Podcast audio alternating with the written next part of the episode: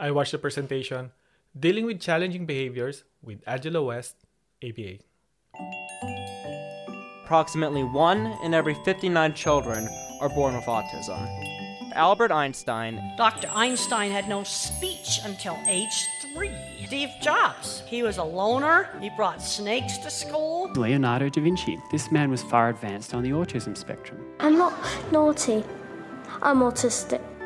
And I just get too much information. This is Lloyd I am, and you're listening to Takiwātanga, Love Not Cure, Exploring Autism One Strength at a Time.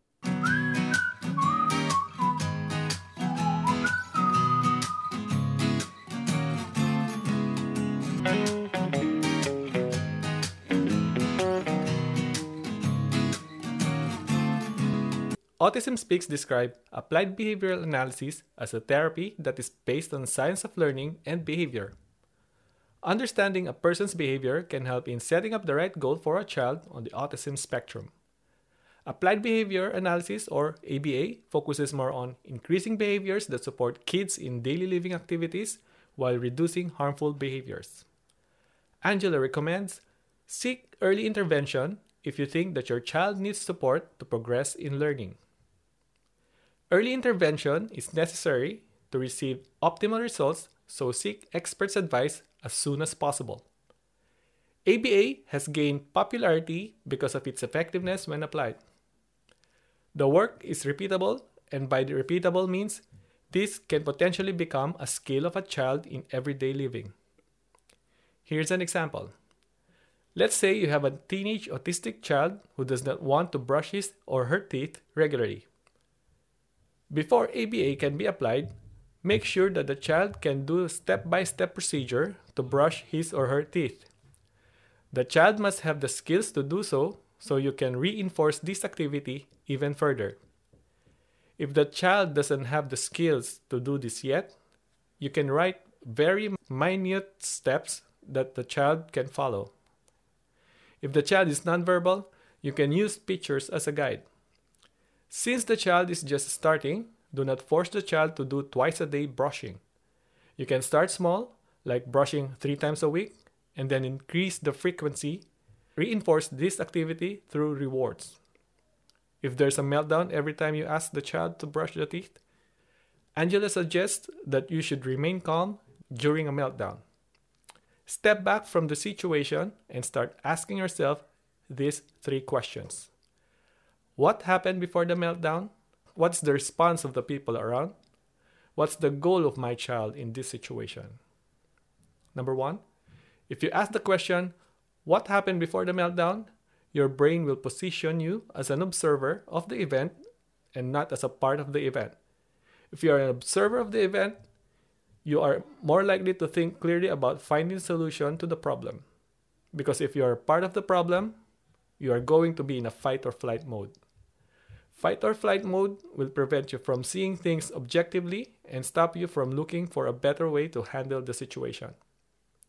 If you have positioned yourself as an observer to the event, it will be easier for you to find the root cause of the problem and address it. Remember that a child's behavior is a way of communication, and if there's something requiring your attention, a child will express themselves. You will also be able to assess if the child is having a tantrum or a meltdown. A tantrum is a behavior where a child has a purpose, like having that extra cookie or staying up late at night. While a meltdown is a result of an overload in sensory perception, like being in a crowded place or there's too much noise in, around the area. If you know what happened before the meltdown, you can work on addressing the root cause of the problem or the meltdown. But what if a meltdown is happening every time you're asking the child to brush the teeth? Start taking notes of what is triggering your child's meltdowns. Does the meltdown happen on a specific time of the day? What's the taste of the toothpaste like? How about the toothbrush? Is it too hard instead of soft? By knowing the triggers of the meltdown, you can formulate strategies to manage the triggers. Maybe buy an alternative toothpaste that is right for the child, or change the toothbrush.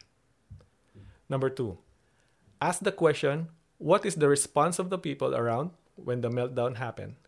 If a meltdown happened, what was the reaction of the people around you? Did they panic? Did they scream? When this happens, you can move the child away from the people around, or you can also divert the child's attention to his or her favorite toy, or even let the child watch his or her favorite video for the time being. If you are in a place where you know the people around you, give them a heads up about the possibility of a meltdown. Let them know not to react if a meltdown or a tantrum happens. In this case, a child will not get validation that in order to get what they want, the child will need to, to exhibit a tantrum. Note that a tantrum may also lead to a meltdown. The third question to ask is What is the goal of my child in this situation? Is the child seeking attention or is there something serious happening? Never negotiate to a child during a tantrum or a meltdown. The child will not receive complex information and you have to wait for an opportunity to get the child engaged again. By knowing the goal of the child during a tantrum or a meltdown, you can assess the situation if the behavior changes something serious or not. Another example Imagine you are walking with your child at the park and suddenly the child started to cry. You try to comfort the child, but to your surprise, the crying has led to a meltdown. You've tried all known possible strategies at hand, but still nothing works.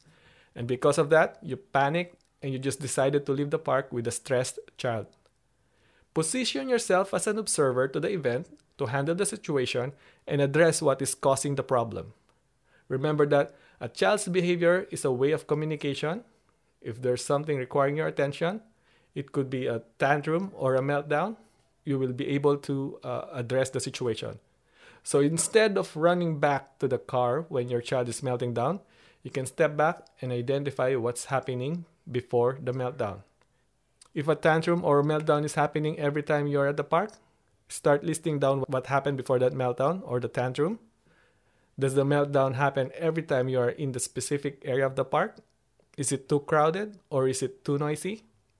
By knowing what triggered the meltdown, you can formulate strategies to manage the triggers. Maybe you can go to the park when it's not crowded, or maybe you can move away from the noisy environment. Applied behavioral analysis encourages parents to participate during therapy. It is important to know the goals of both parents and child. This will help develop a meaningful plan to support the child. There are no quick fixes like any other therapy. Parents may not quickly see good results. This therapy also introduces reinforcing activities to support the child, like giving overly enthusiastic praise to a child when they do amazing things.